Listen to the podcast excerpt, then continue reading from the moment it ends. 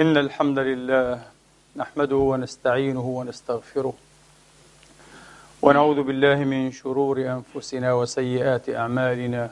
من يهده الله فلا مضل له ومن يضلل فلا هادي له. وأشهد أن لا إله إلا الله وحده لا شريك له. وأشهد أن سيدنا محمدا عبده ورسوله. صلى الله تعالى عليه وعلى آله الطيبين الطاهرين وصحابته المباركين الميامين وأتباعهم بإحسان إلى يوم الدين وسلم تسليما كثيرا. عباد الله أوصيكم ونفسي الخاطئة بتقوى الله العظيم ولزوم طاعته. كما أحذركم وأحذر نفسي من عصيانه سبحانه ومخالفة أمره. لقوله جل من قائل من عمل صالحا فلنفسه. ومن أساء فعليها وما ربك بظلام للعبيد. ثم أما بعد أيها الإخوة المسلمون الأحباب أيتها الأخوات المسلمات الفاضلات يقول الله سبحانه وتعالى في كتابه الكريم بعد أن أعوذ بالله من الشيطان الرجيم. بسم الله الرحمن الرحيم. لا تجعل مع الله إلها آخر فتقعد مذموما مخذولا. وقضى ربك ألا تعبدوا إلا إياه وبالوالدين إحسانا.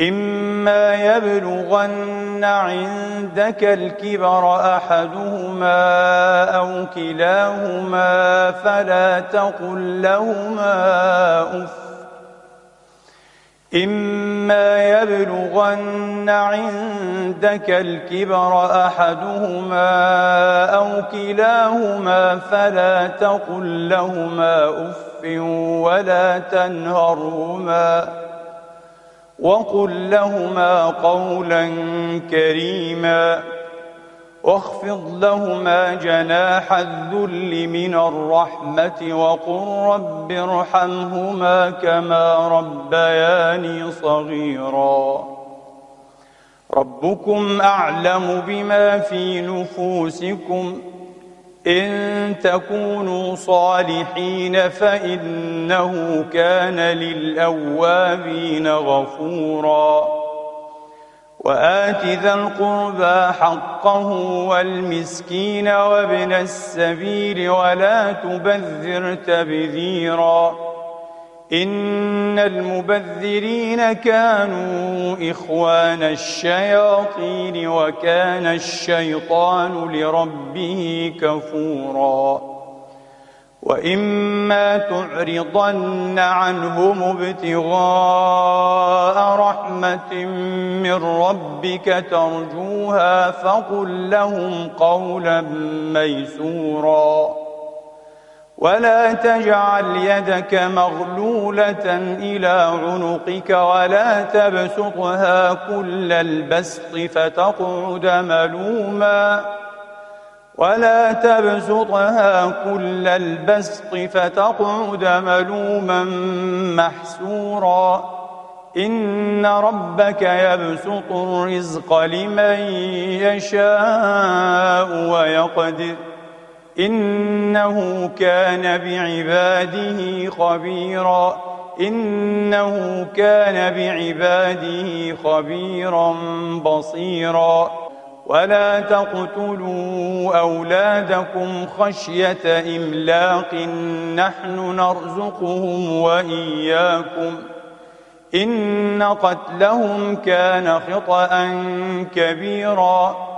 ولا تقربوا الزنا إنه كان فاحشة وساء سبيلا ولا تقتلوا النفس التي حرم الله إلا بالحق ومن قتل مظلوما فقد جعلنا لوليه سلطانا فلا يسرف في القتل فلا يسرف في القتل إنه كان منصورا.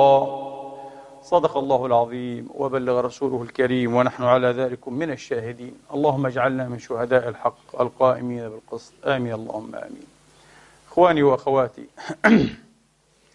هذا السياق الكريم وهو في الحقيقة سياق غير تام. نحن لم نتم ولم نكمل قراءة هذا السياق بطوله مراعاة لهذا الوقت الشتوي القصير. يمكن أن ندعو هذا السياق من سورة النساء بآيات القانون أو بآيات الحقوق. واضح أنها تنظم الحقوق تنظم الحقوق. والعجيب أنها ابتدأت بالأعظم حقا وهو ذو العزة والجلال. رب العالمين لا إله إلا هو. لا تجعل مع الله إلها آخر. فتقعد مذموما مخذولا وقضى ربك ألا تعبدوا إلا إياه. ثم ثنى بحقوق الوالدين. ثم ثنى بحقوق الوالدين.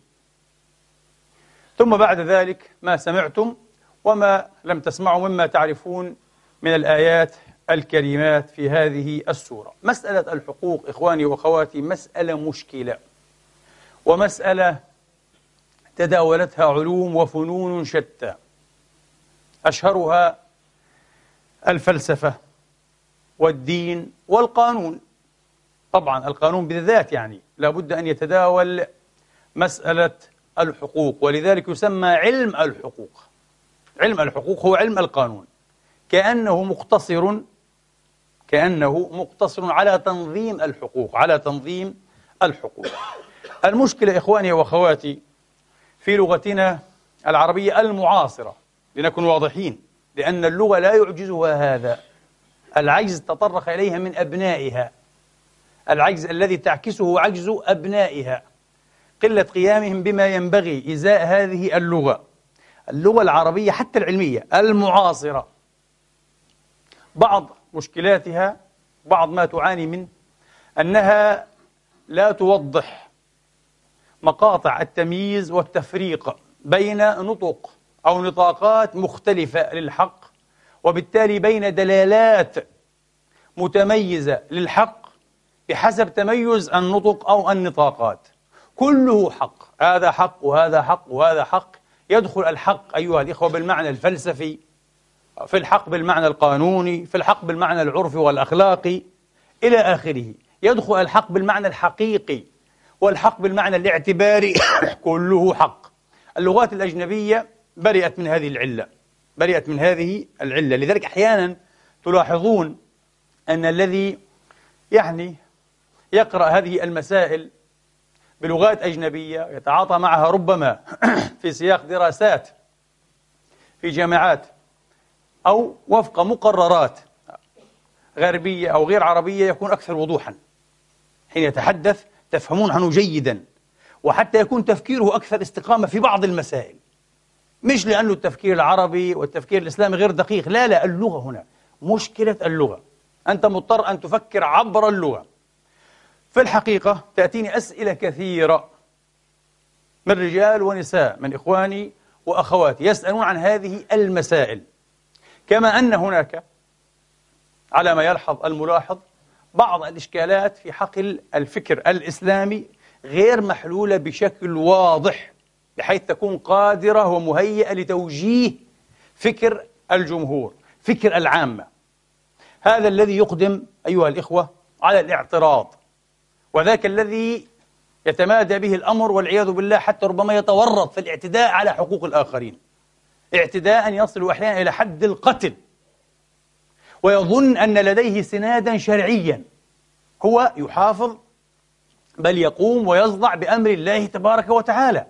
وينفذ أمر الله بيده المجردة بالقوة المجردة. لماذا؟ يدافع عن الحق. يدافع عن الحق. يكاد يجن بعض الناس أيها الإخوة والأخوات حين تحدثه مثلا أن من حق الناس أن يختاروا دينهم. يكاد يجن يقول لك كيف؟ كيف أنت عالم مسلم أو مفكر مسلم تقول من حق الناس أن يكفروا؟ وهل الكفر حق؟ وهل بعد الحق إلا الضلال؟ وهل قابل الحق في كتاب الله إلا الظنون والأباطيل؟ أبدا. إن الظن لا يغني من الحق شيئا. يحق الله الحق ويبطل الباطل. وقل جاء الحق وزهق الباطل. ما في. هذا حق وهذا باطل. هذا حق وهذا ظنون تظنيات وتخرصات. كيف؟ الأمور واضحة. أنتم زنادقة أنتم علمانيون أنتم مدخولون أنتم مدسوسون أنتم تريدون أن تخربوا الدين. مع أن هؤلاء عليهم أن يسألوا أنفسهم قبل هذا السؤال. طب كيف أجاز القرآن العظيم نفسه؟ الحديث ليس عن عالم أو مفكر. هنا نفس الشيء مسألة الوضوح أيها الإخوة. كيف أجاز القرآن العظيم لغير المسلمين؟ على الأقل. هذا الحد الأدنى وقع عليه إجماع الأمة. لم نقرأ لفريق أو عن فريق من هذه الأمة المرحومة خالف هذا. يوشك أن يكون نصا. القرآن العظيم يعني رب العالمين تبارك وتعالى وجل وعز أجاز لأهل الكتاب وعلى الأقل مرة أخرى لليهود والنصارى أن يعيشوا سالمين وادعين وافرين أو موفورين في ذمة المسلمين. ولهم ما لنا وعليهم ما علينا. يعني يتعبدون بدينهم. يعني النصراني يعتقد أن الله إيه؟ والعياذ بالله أقنوم من ثلاثة أقانيم. يعتقد بالثالوث. يعتقد بأن عيسى عليه الصلاة وأفضل السلام ابن الله. نور من نور حق من حق وهو إله. القرآن قال نعم. وممنوع أن تتطرق إليهم بشيء. اتركهم وما يدينون. طيب. طب هذه العقيدة عقيدة الثالوث وعقيدة اليهود أيضا في أشياء معينة تتعلق بالله تبارك وتعالى. بنص القرآن الكريم حق أو باطل؟ باطل. حسب منظور القرآن باطل. من أبطل الباطل. كيف أوتي هذا الباطل فرصة أن يعيش؟ بكتاب الله تبارك وتعالى. حتى يعطوا الجزية عن يد وهم صاغرون. يجوز. لماذا؟ وكيف؟ مسألة معقدة. ولك حق وباطل طب كيف هذا الباطل يعيش؟ إيه اسأل نفسك هذا السؤال أولا. قبل أن تنخرط في مشادة مع أهل الفكر وأهل العلم قبل أن تنكر وتثرب. المسألة غير واضحة. المسألة غير واضحة. شو الآن باللغات الأجنبية. هنا بالألمانية مثلا يقولون فار. فار. حق أو حقيقة أيضا. Wahrheit. wahr أنا حقيقي أو حق وحقيقة Wahrheit. أعتقد بالفرنسية إيه؟ vrai أو la vrai أيضا. حقيقي. بالإنجليزي true أو truth حقيقي وحقيقة. لكن أيضا بالإنجليزية right حق. Human rights. حقوق الإنسان. Recht بالألمانية. صحيح؟ Recht. عجيب. droit بالفرنسية. قانون droit. قانون. آه. كيف يترجم هذا بالعربية؟ حق. هذا حق وهذا حق. من هنا جاء اللبس. عندهم ما في لبس الأمور واضحة. لا يتورطون. في مثل ما يتورط فيه بعض أحبابنا وبعض أبنائنا. بسبب سوء الفهم وبسبب تقصير أيضا. علماء اللغة وعلماء الفكر أيضا والتوجيه. الرؤية عندهم ليست واضحة. الرؤية عندهم ليست واضحة. بقي لدينا نصف ساعة فقط في خطبة اليوم. الموضوع طويل جدا ومعقد. نسأل الله تبارك وتعالى أن يعيننا على تبسيطه. نريد أن نبسطه. وأن نوضحه أيها الإخوة. لو انتهينا إلى توضيح هذه المسألة بالذات بطريقة تصبح بينة للجمهور للعامة لغير المتخصصين نكون قد أحرزنا إن شاء الله كسبا لا بأس به. والله المستعان. إخواني وأخواتي الحق والحقيقة بينهم علاقة طبعا واضحة جدا اشتقاقية وعلاقة حتى موضوعية. كما ذكرت لكم يتداولها أو يتداوله أي الحق. مبحث نظرية المعرفة في الفلسفة epistemology. أكثر شيء يتحدث الفلسفة عموما تبحث في ماذا؟ في الحق والخير والجمال. الخير هذا مبحث الأخلاق axiology الجمال مبحث الجماليات aesthetics. والآن الحق هذا علم المنطق ال logic والإبستمولوجي نظرية المعرفة. يتحدثون عن الحق. وعن الحقيقة. بمعنى الذي يقابل وعلى فكرة كلمة يقابل معناها ضدها انتبهوا. مش يقابل معناها يرادف يعادل لا لا لا. حين نقول يقابل معناها ضده. هذاك يرادف أو يعادل. الحق عفوا الذي يقابله الباطل والكاذب والمتناقض. موضوع طويل فلسفي. لكن باختصار بحثوا ذهبوا وجالوا عبر القرون. هذه جولات عبر القرون الفلاسفة الكبار العظام وأرادوا أن يحددوا بعض المعايير لتمييز الحق من الباطل الحق من المتناقض الحق من الكاذب. ما هو الحق؟ ال true أو truth ال wahr أو ال Wahrheit ما هو؟ قالوا المعيار في معايير norms معينة. المعيار أيها الإخوة هو معيار التطابق. معيار التطابق. يعني إذا تطابق ما بالأذهان مع ما بالأعيان. أنت تعتقد أن الأرض كروية. إن ثبت هذا بالدليل بعد ذلك فاعتقادك حق وعكسه باطل. الذي يؤمن بأنها مسطح هذا مبطل. في تطابق.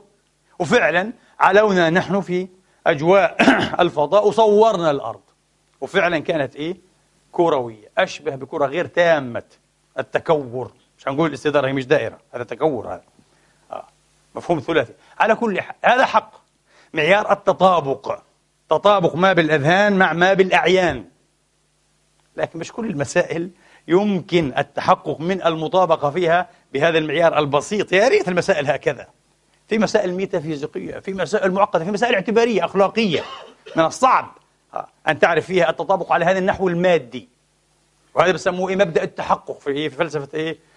المنطق الوضعي أو التجريبية العلمية verification principle. المهم ما علينا. مش مش هندخل موضوع فلسفي هذا ما يهمناش إحنا أصلا. بس نعرف إنه إيه الإبستمولوجيا تتناول هذا الموضوع. بأي معنى؟ بهذا المعنى النظري بهذا المعنى إيه؟ الفلسفي. الحق أيها الإخوة هو الذي يقابل الباطل والمتناقض وغير الصادق وغير الحقيقي. وغير الحقيقي. إيش المعايير؟ قال لك في معيار التطابق. في ناس قالوا لا مش شرط معيار التطابق. عندنا معايير أخرى. عندنا معيار الوضوح. ديكارت كان يأخذ بهذا. الوضوح الذاتي. يقول في أشياء واضحة بذاتها. فالشيء إذا كان واضحا بذاته كان حقا. واضح أنه معيار أعرج. هذا ضعيف جدا. كأي من شيء يبدو لأهل عصر وأهل ثقافة وأهل معرفة واضحا بذاته. ثم بعد ذلك يثبت عصر آخر أنه لم يكن كما إيه؟ كما كان يظن. وأن الذي ظنوه واضحا هو الباطل. ما دام تحدثنا عن الأرض وشكل الأرض إيه في عصور سابقة كان يظن بشكل واضح جدا. بشكل واضح أن الأرض ثابتة والشمس هي التي إيه تشرق وإيه؟ وتغرب. أليس كذلك؟ واضح جدا. شوفوا بعينينا. شمس تتحرك. إيه هذا باطل. هذا الواضح جدا. الآن ثبت أنه إيه؟ ثبت أنه باطل جدا. مع أنه إلى اليوم الموقف الطبيعي يسمى فلسفة الموقف الطبيعي. الموقف الطبيعي يؤكد صحة إيه؟ اعتقاد هذا الواضح جدا أن الأرض ثابتة والشمس إيه؟ بتتحرك. وفي الحقيقة غير ذلك. على كل حال يقول لك إيه؟ معيار الوضوح. الذاتي معيار إيه؟ الوضوح الذاتي. معيار التناسق. معيار التناسق عدم التناقض. consistency. معيار عدم التناقض. اعتقادك إدراكك للشيء بحيث لا يوقعك في تناقض. معناها إيه؟ إدراكك إيه؟ إدراك حقيقي. وأدركت الحقيقة في الموضوع ذا ذي العلاقة في الموضوع ذي العلاقة. معيار النفع العملي في الفلسفة البراجماتية. هذه فلسفة كاملة. لك هيك أي شيء له نتيجة عملية نافعة للمجتمع في الجملة بالذات آه مش للفرد بخصوصه يكون حقيقيا. آه value cash هذا. بده مباشرة. نتأكد الآن وهنا. نتأكد. الفلسفة البراجماتية هذه اللي سماها أو نعتها برتراند راسل بأنها فلسفة نذلة. قال هذه فلسفة نذالة. إذا كل شيء بتقول عنه حقيقي لابد حقيقي لمنفعة عاجلة وآنية. إيش هالنذالة الإنسان أركز من هيك أعلى من هيك. وعنده الحق على كل حال.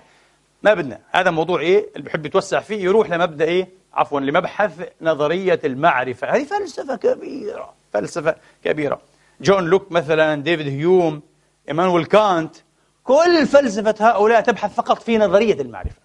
كل ما كتبوه كل ما فكروا فيه كل ما نظروا فيه قضوا حياتهم كلها وهم ينظرون إلى نظرية المعرفة تقريبا. آه. قبل ذلك لا هذا كان مبحث يعني الاهتمام به أقل الاهتمام به أقل. الآن لا. وخاصة الآن في الفلسفة العلمية مهم جدا مبحث نظرية المعرفة. هذا الحق هو الحقيقة في الفلسفة. نأتي القانون. آه. دروا اللو. علم الحقوق. يقول لك الحق. طيب إيش الحق؟ هل هو هذا؟ لا لا لا. ما لناش علاقة بكل الكلام هذا. بالعربية اسمه حق هذه المشكلة. في اللغة الأجنبية ما اسمهوش حق اسمه شيء ثاني على كل حال. أنت بتترجمه حق. آه. هذا بسميه حق ومن هنا إيه يأتينا هذا اللبس. في القانون أيها الإخوة ما هو الحق؟ ما هو الحق؟ ونظرية الحق يقول لك مجلدات في القانون مجلدات تشرح الحقوق. هو علم الحقوق أصلا كله كما قلت لكم هو علم الحقوق. بس باختصار قال لك القانون الحق هو وضع قانوني. هو وضع قانوني للشخص الحقيقة أو الاعتباري ممكن يكون شركة. حزب كذا مش شرط شخص أي حقيقي مثلنا لكن الأساس الشخص الحقيقي شخص حقيقي أو اعتباري. وضع قانوني ها يخول هذا الشخص ها؟ قانونيا. التخويل القانوني أيضا باسم القانون. قاعدة في القانون منشأ الحقوق كلها القانون. ما في حق خارج دائرة القانون. أي شيء ما بيعترف بالقانون حقا هو ليس بحق. أنت تشوفه عاداتك وتقاليدك ده مشكلتك هذه. وهذا بيفتح إيه برضه إيه على سؤال كبير. علاقة القانون بالعادات والأعراف والتقاليد علاقة القانون بالأخلاق علاقة القانون بالدين وهذه مسألة ثانية. على كل حال لا أعتقد أننا الآن مضطرون أن نخوض فيها ما تلزمش إلا في التفرقة لكنها مسألة مهمة من حيث هي من حيث هي. قال لك وضع قانوني للشخص الحقيقة أو الاعتباري يخوله بين قوسين أي قانونيا الاختصاص بمنفعة المنفعة هي المصلحة المنفعة هي المصلحة. بعض القانونيين يعبر عنها بالقيمة لا كلمة قيمة مش واضحة كثير. خلينا نقول منفعة مصلحة. أهم من كلمة إيه؟ قيمة. بمنفعة أو مصلحة مادية أو غير مادية. مادية أو غير مادية. يعني واحد يقول لي مثلا حقوق أبي علي حقوق زوجتي حقوق أبنائي حقوق المجتمع علي. تدخل في الحق القانوني؟ طبعا. تدخل. هو هذا. تدخل في إيه؟ في الحق بالمعنى القانوني بالمعنى القانوني. إذا هو وضع قانوني يخول الشخص أيها الإخوة ها الاختصاص بمنفعة. مش شرط أن تكون مادية. ممكن مادية ممكن فكرية معنوية أيها الإخوة. والحقوق في علم القانون تنقسم كما تعلمون إلى قسمين كبيرين. حقوق سياسية وحقوق غير سياسية. الحقوق السياسية يختص بها الشخص يحتاجها الشخص بموجب ماذا؟ بموجب كونه بمقتضى يعني كونه عضوا في هيئة سياسية. في هيئة سياسية. يعني المجتمع كله يعتبر أيضا إيه؟ هيئة سياسية. حق الانتخاب وحق الترشح وحق الترشيح كل هذا إيه؟ حقوق سياسية. حقوق سياسية بكلمة واحدة يعني حق الفرد أن يشارك في إدارة الشأن العام. بما يتيح له وضعه. صح ولا لا؟ بما يتيح له وضعه. يعني في أشخاص في المجتمع عنده الحق يصوت بس ما عندوش الحق يترشح. صح ولا لا؟ ويترشح لمناصب بس مش لكل منصب. حق الرئيس يكون رئيس. هذا له شروط خاصة. أكثر دساتير العالم مثلا لا تعطي هذا الحق للمتجنس. تعطيه إيه؟ لصاحب الجنسية الأصلية يعني المولود في البلد. مش أجي من برا وبعدين اتجنس. أكثر دساتير لا تعطي هذا الحق. هذه مسائل ينظمها القانون حقوق سياسية. حقوق غير سياسية. هذه الحقوق السياسية. حقوق غير سياسية. والحقوق غير السياسية تنقسم أيضا إيه؟ إلى قسمين رئيسين. حقوق عامة وحقوق خاصة. الحقوق العامة هي المعروفة أيها الإخوة بالحقوق التي تجب للشخص يعني يستحقها الشخص بموجب ماذا؟ بموجب وبمقتضى كونه بشرا إنسانا. ها يعني مسألة فوق الثقافة هذه فوق الثقافة. ثقافة إيه؟ فرانكوفونية أنجلو ساكسونية عربية إسلامية شرق أوسطية يا ما يهمناش. دين لغة عرق ما يهمناش. أنت إنسان؟ عندك هذه الحقوق.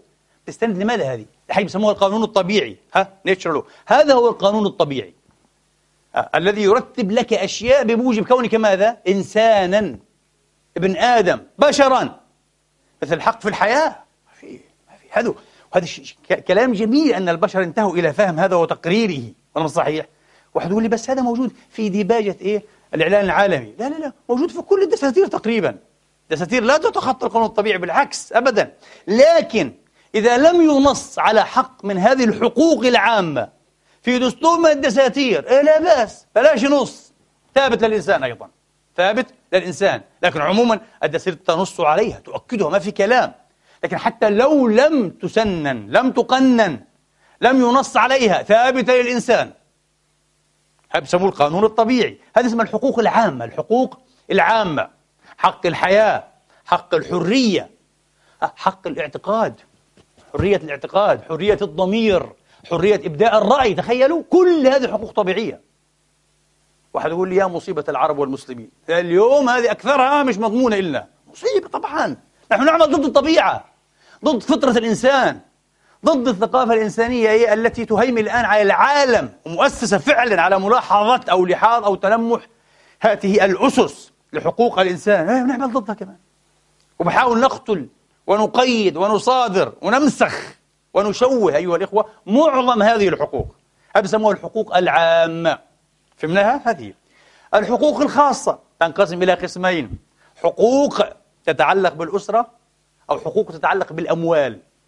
حقوق تتعلق بالأسرة أي تثبت للفرد بمقتضى كونه عضوا إيه؟ في أسرة بحسب منزلته. إيش؟ أنت زوج ولا زوجة ولا ابن ولا أب ولا جد ولا إلى آخره. الأسرة. الأسرة المعنى النووي والأسرة حتى بالمعنى إيه الإكستنتد أو الممتد العائلة يعني عائلة حسنين عائلة مش عارف محمدين إلى آخره العائلة الكبرى يعني نفس الشيء. القانون ينظم هذه الأشياء القانون ينظم هذه الأشياء. وعندنا حقوق تتعلق إيه بالأموال وتنقسم إلى ثلاثة أقسام بدورها.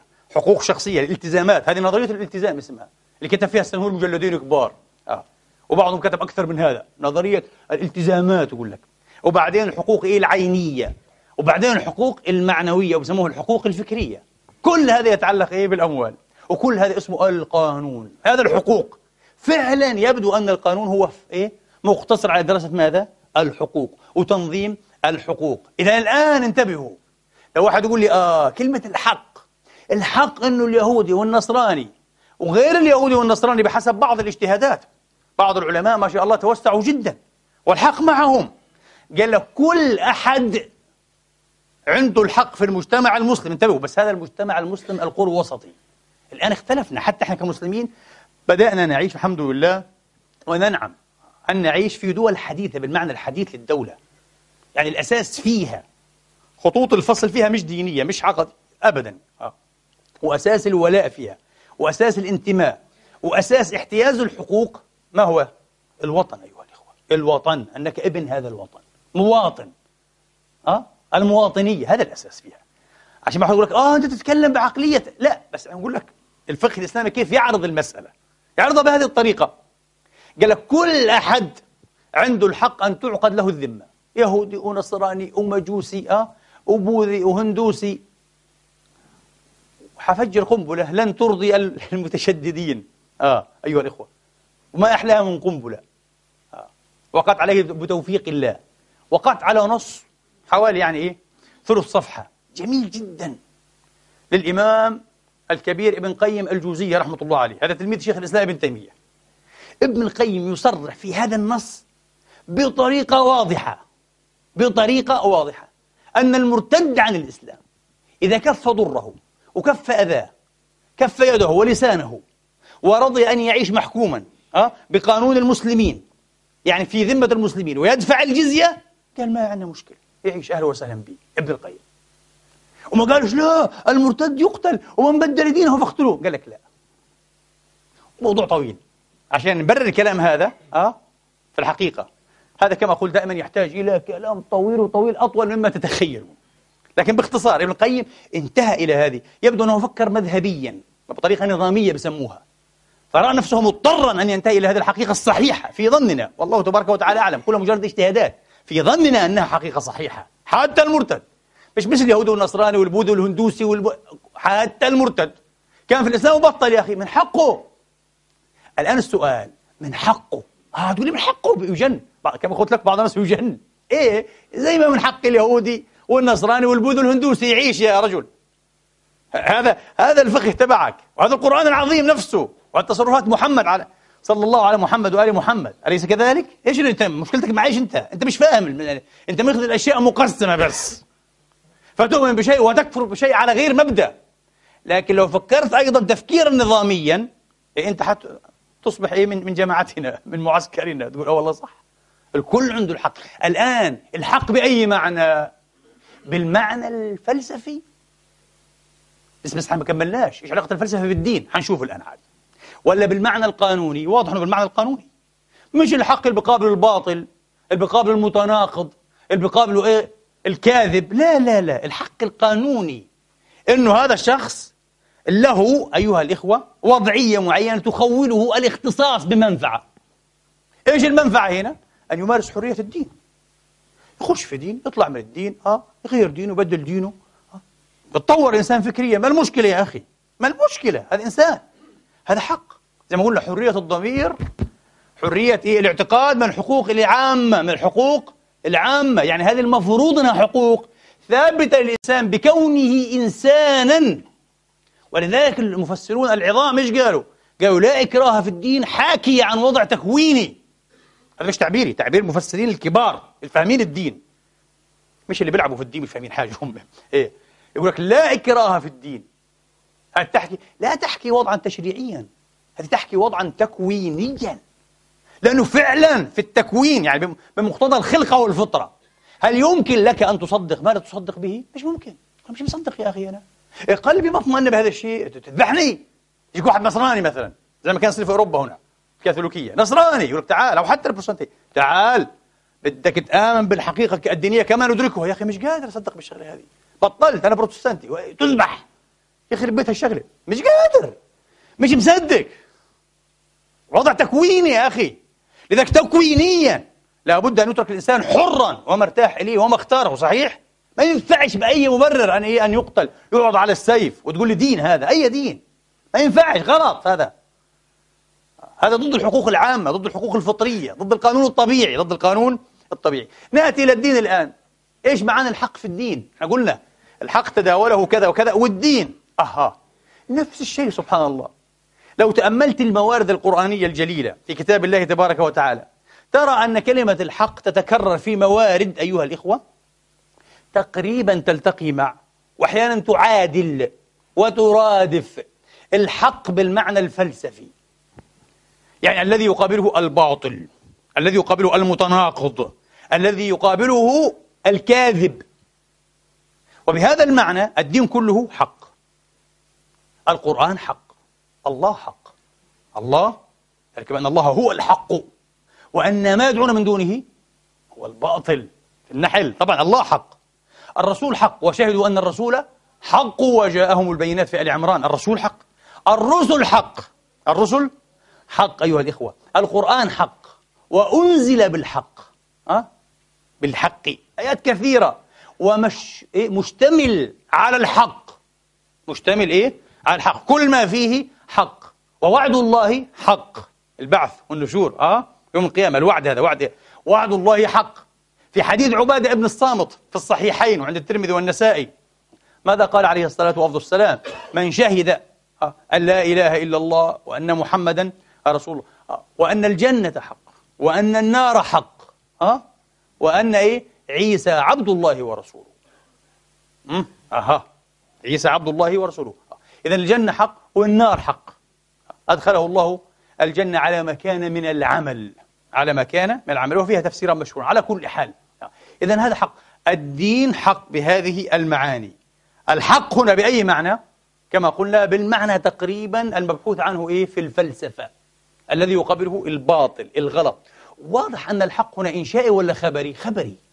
حاك عن قضية معينة. هي قضية تحكي عن شيء عن وضع معين. الله موجود غير موجود موجود لا إله إلا هو. آه. من الذي خلق الوجود؟ الله تبارك وتعالى. آه. إذا حق الله حق. هذا هو. الله حق. آه.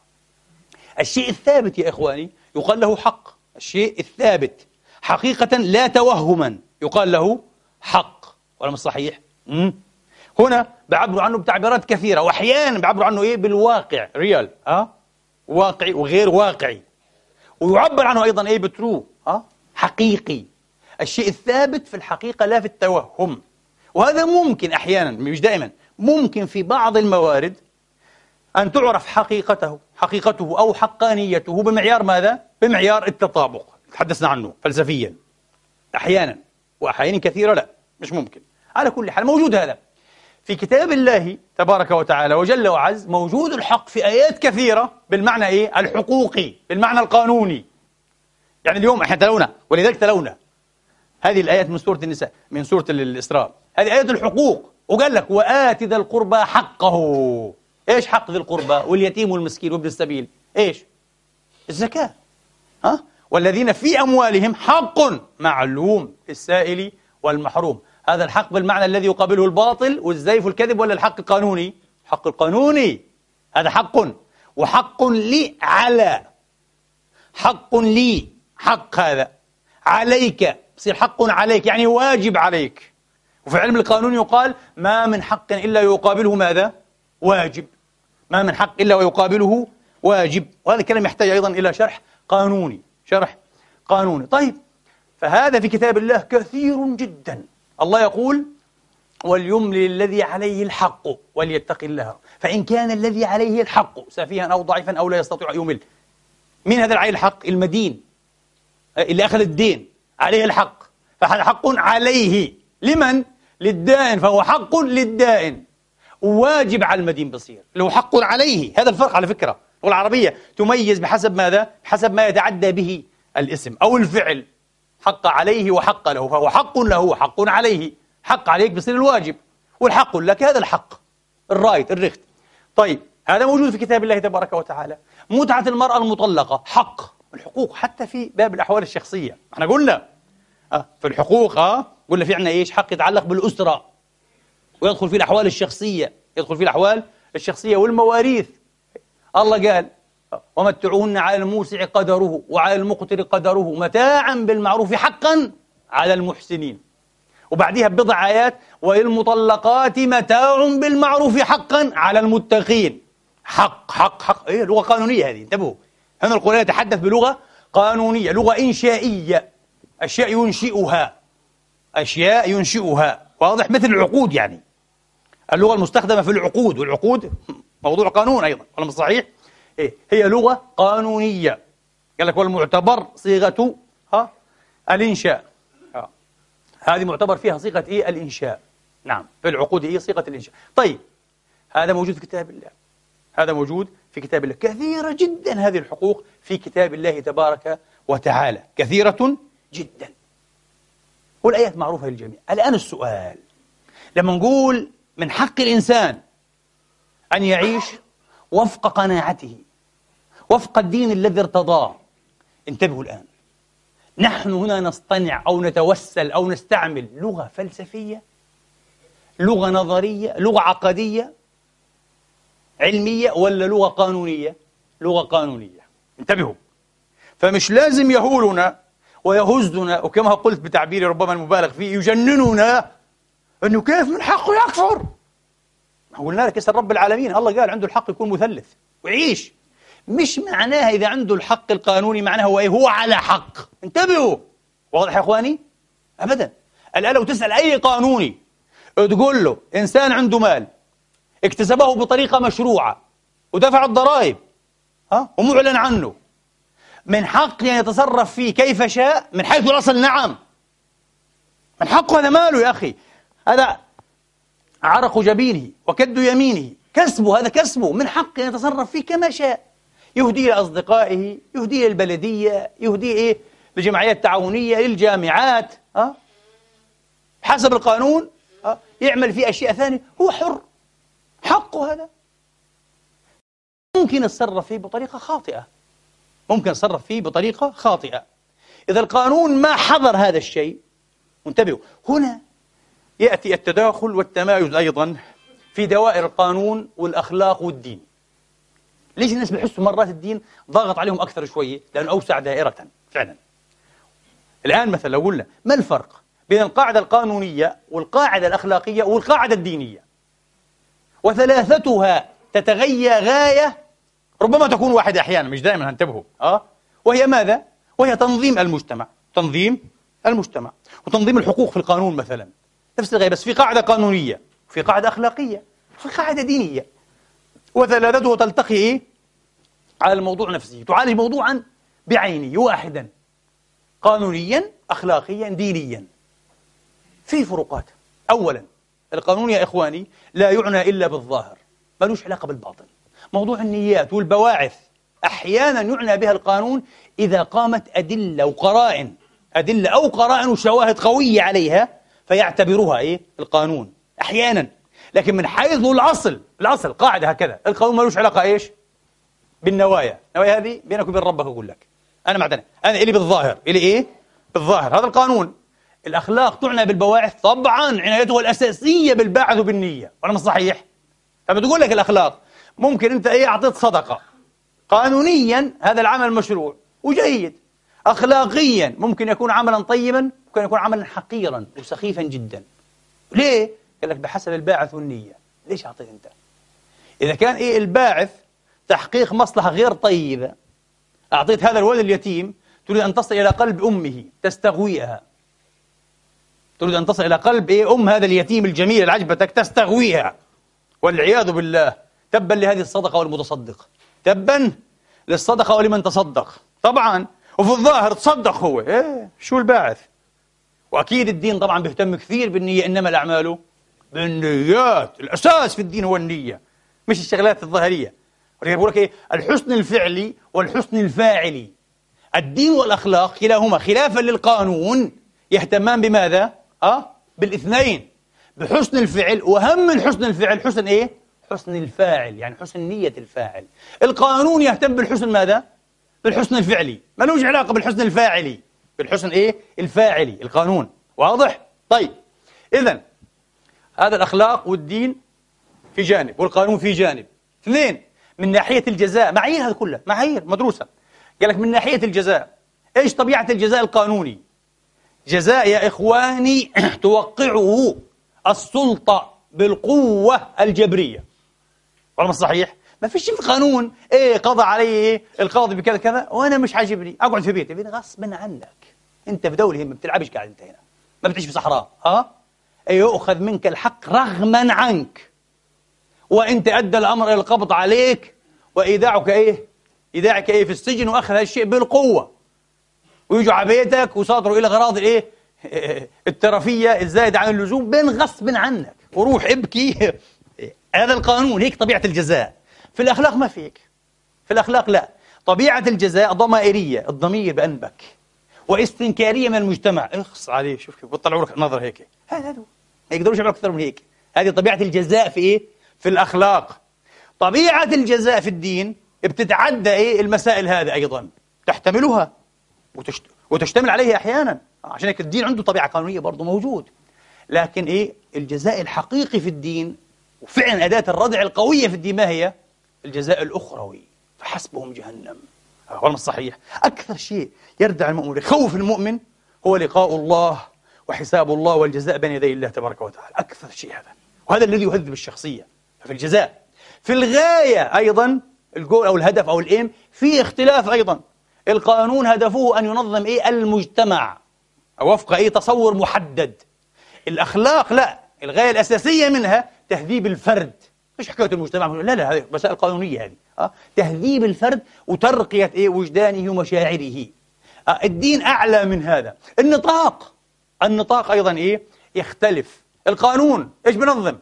بنظم فقط علاقاتك مع الأطراف الأخرى. بس. عشان هيك هو علم إيه؟ الحقوق بهذا المعنى.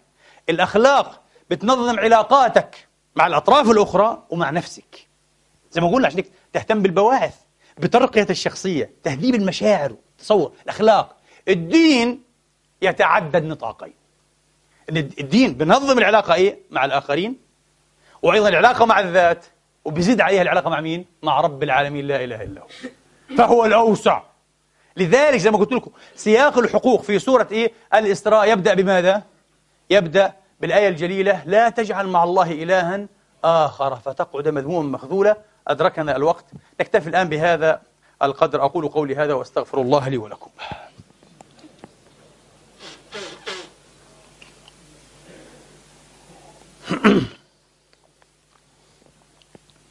الحمد لله. الحمد لله الذي يقبل التوبة عن عباده ويعفو عن السيئات ويعلم ما تفعلون. ويستجيب الذين آمنوا وعملوا الصالحات ويزيدهم من فضله. والكافرون لهم عذاب شديد وأشهد أن لا إله إلا الله وحده لا شريك له وأشهد أن محمدا عبده ورسوله صلى الله تعالى عليه وعلى آله وأصحابه وسلم تسليما كثيرا. اللهم اهدنا فيمن هديت وعافنا فيمن عافيت وتولنا فيمن توليت. اللهم ارفع مقتك وغضبك عنا. اللهم ارفع مقتك وغضبك عنا. اللهم ارفع مقتك وغضبك عنا. لا تؤاخذنا بما فعل السفهاء منا برحمتك يا أرحم الراحمين. اللهم ارحم عبادك المشردين اللاجئين من اخواننا السوريين في كل مكان يا رب العالمين. وارفع عنهم الضر وهذه البأساء وهذه النكبة وهذا الألم والحزن برحمتك يا أرحم الراحمين. اللهم كن لإخواننا وأهلنا في قطاع غزة في هذا الشتاء البارد وكل عبادك في كل مكان برحمتك يا أرحم الراحمين. اغفر لنا ولوالدينا وارحمهم كما ربونا صغارا. أحسن عاقبتنا في الأمور كلها وأجلنا من خزي الدنيا وعذاب الآخرة. عباد الله إن الله يأمر بالعدل والإحسان وإيتاء ذي القربى وينهى عن الفحشاء والمنكر والبغي يعظكم لعلكم تذكرون. اذكروا الله العظيم. طيب يا إخواني نعود إلى موضوع الحق القانوني الحق القانوني. وقلنا أن حرية الإنسان أو الاختصاص الذي يتمتع به الإنسان في أن يتخير دينا من الأديان ويتعبد به يدخل ضمن نطاق الحق القانوني مش الحق الفلسفي أو الحق العقدي الذي يقابله الباطل حتى نقول ليس بعد الحق إلا الضلال. ونلزم الناس بعد ذلك بالحق الذي نفهمه نحن. هذا خلط مشين بين نطاقين إيه؟ من النطق أيها الإخوة. أوجبه كما قلنا للأسف الشديد أوجبه الالتباس اللغوي الالتباس اللغوي.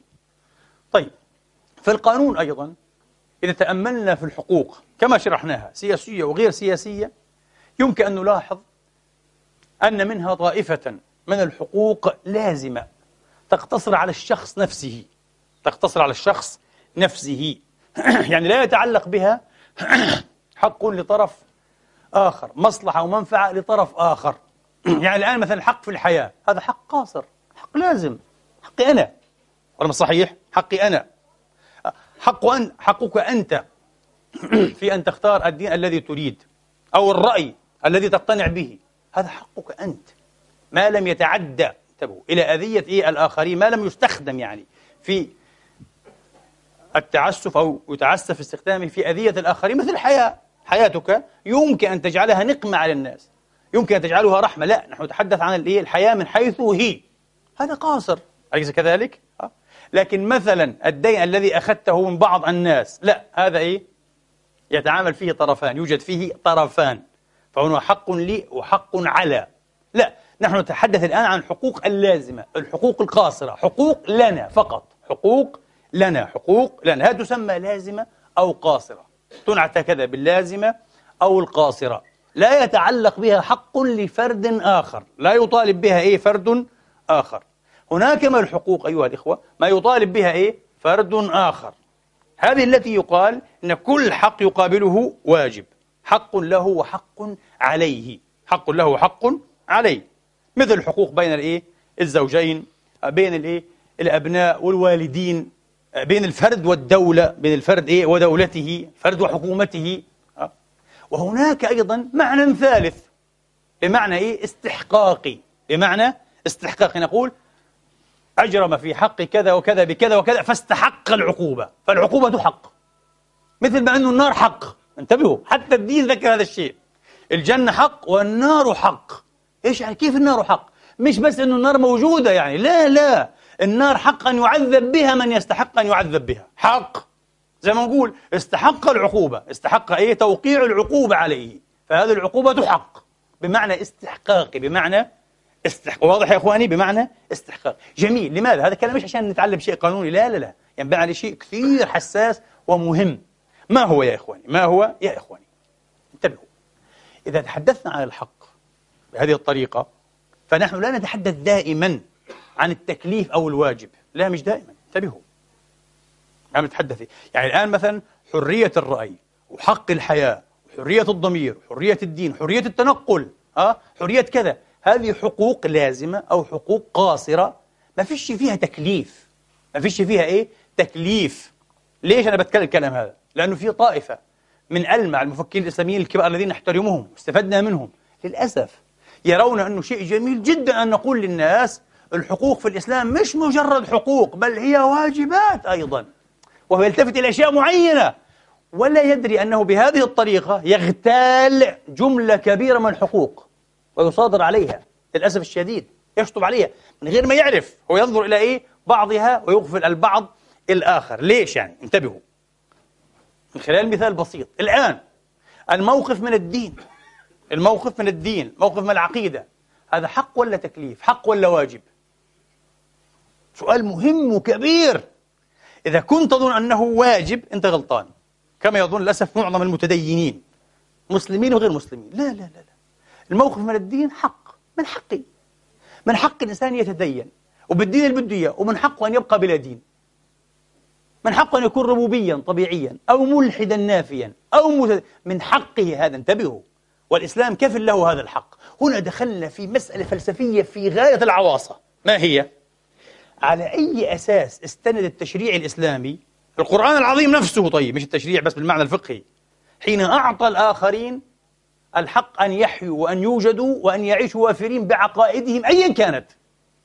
عقائد شركية تثليثية إيش ما تكون ثانوية. المجوس مش ثانويون؟ ثانويون.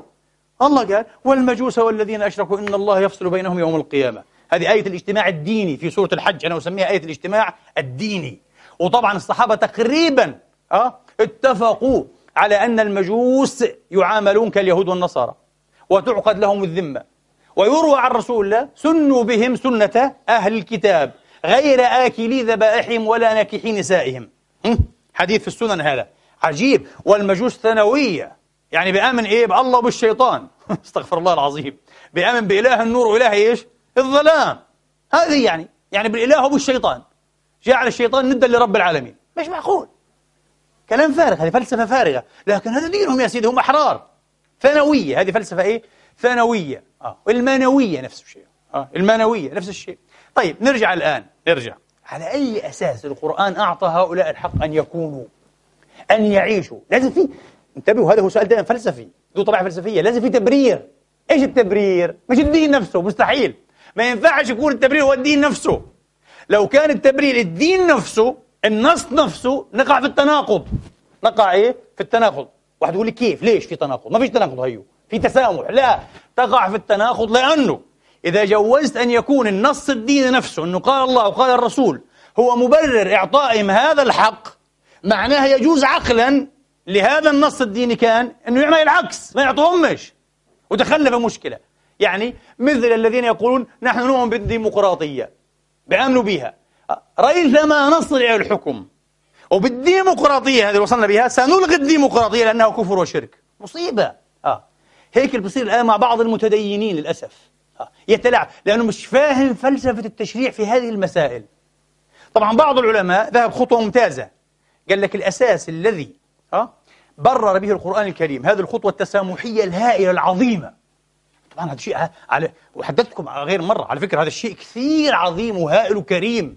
وهز وجدانات وعقول جماعة من كبار الغربيين وغير غربيين. قال لك إيش العظمة في الدين الإسلامي هذا؟ إيش الدين المستوى هذا غير دين غير عادي قال لك. مش الآن في القرن 21 يوم ما أجا. وما كان حد على وجه الأرض بيعترف بهذا الحق لأحد. ما في. ما في تعيش في إمبراطورية آه؟ ويكون عندك كل هذه الحرية. كان في حريات مجتزأة خاصة في الإمبراطورية الرومانية لأنها كانت وثنية إلى حد ما. قبل ما تصبح إيه مسيحية أصلا مسيحية مصيبة ذبح. حتى المخالفين من أهل الدين نفسه. يعني الوثنية كانت أكثر تسامحا كما لاحظ فولتير. قصة كبيرة هذه.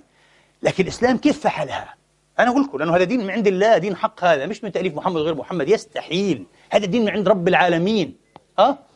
القرآن استند هنا يا إخواني. طبعا كما قلنا بعضهم ذهب خطوة إلى الأمام قال لك الاستناد إلى آية لا إكراه في الدين. لا غلط. ما ينفعش يكون الاستناد للآية نفسها من الدين نفسه نقع في التناقض. لكن في الحقيقة هذه الآية ليست هي المستند هي الكاشف عن المستند. هي أمارة كشاف. كشف لنا عن المستند. مش بذاتها هي المستند. وكيف نفهم هذا؟ زي ما قلنا بلغة أحد المفسرين الكبار. قال الآية حاكية. إذا هذا إيه؟ صح نص تقرأه بس هو يحكي شيئا من خارجه. آه المستند خارجي. إذا حاكي عن وضع تكويني. حاكي عن وضع تكويني. اليوم بلغة القانون هذا الوضع التكويني الذي تحكي عنه الآية في تبرير هذا المسلك التسامح العظيم عارفين شو هو؟ القانون الطبيعي. النيتشر لو هذا هو القانون الطبيعي.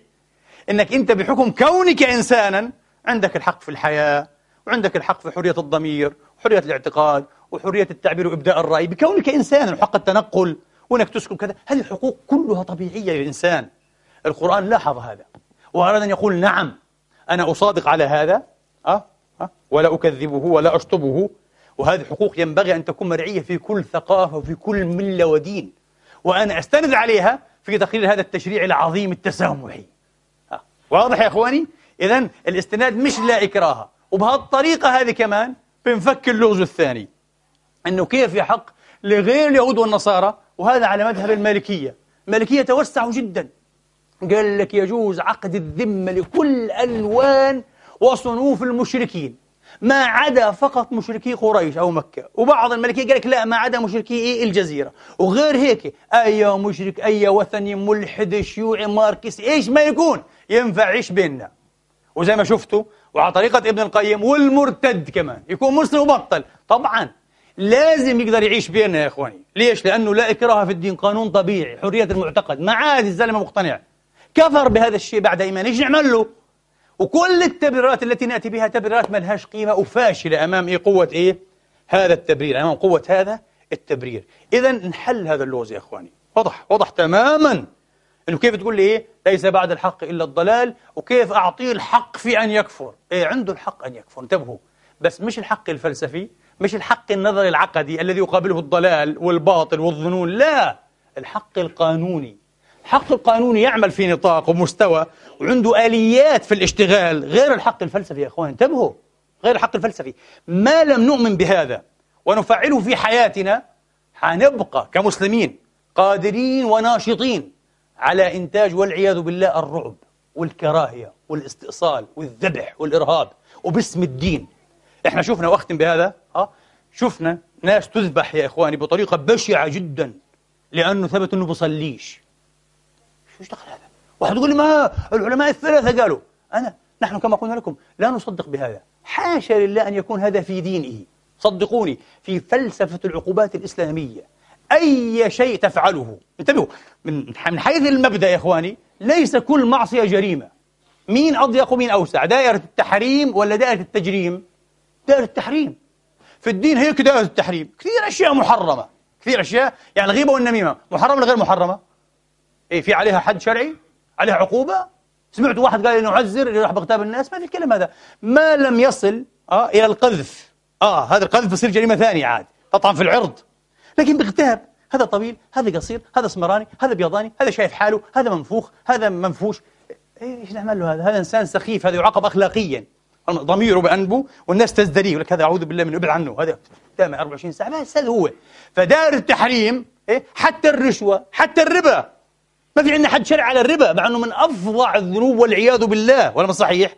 ما في عندنا حد شرع عليه الربا عقوق الوالدين ما عندناش حدود شرعية عليها فدائرة التحريم واسعة جدا ودائرة التجريم وما معنى الجريمة يعني التي؟ تستحق أن يوقع على فعلها ماذا؟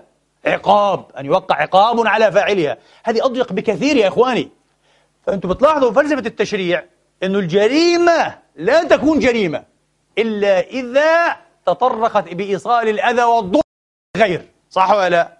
إيه واحد زي ما قلنا إحنا إيه ما بصليش إيش اعمل له هذا يا أخينا شو أقتل ما أقتله؟ ألفتوا لنا هذه الشغلات ونسبتوها للمحمد عليه الصلاة والسلام النبي إيه المحمد. القرآن يبرأ من هذا. عاد الآن حنختم بإيه بهالسؤال برضو إيه الفلسفي الكبير. انتبهوا. الدين بشكل عام زي ما قلنا أصله ينتمي إلى مقولة الواجب ولا مقولة الحق؟ مقولة الحق. من حقي يا أخي هذا؟ مش واجب علي. من حقي.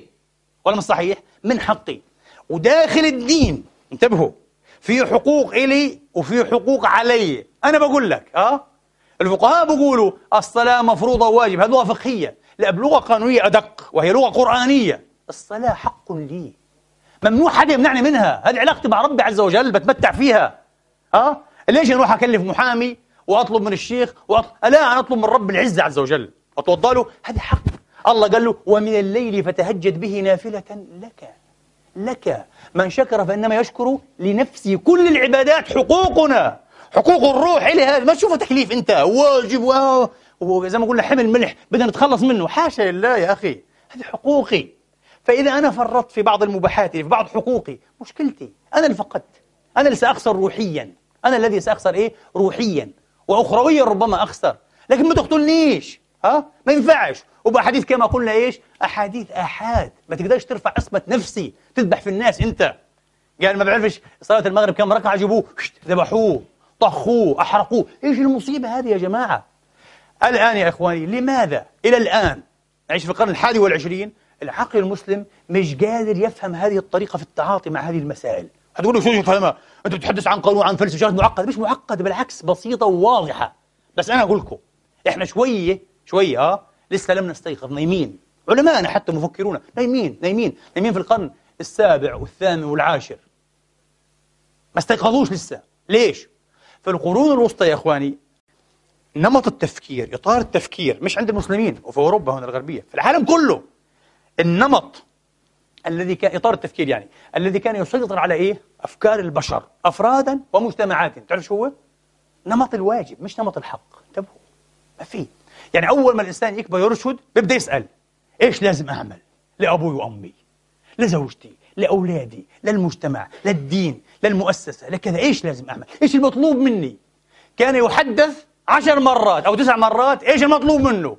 ومرة واحدة على استحياء إيش الإله اليوم انعكست الآية تماما وانعكاس في نوع المبالغة والشطط. إيش هو صار حيني؟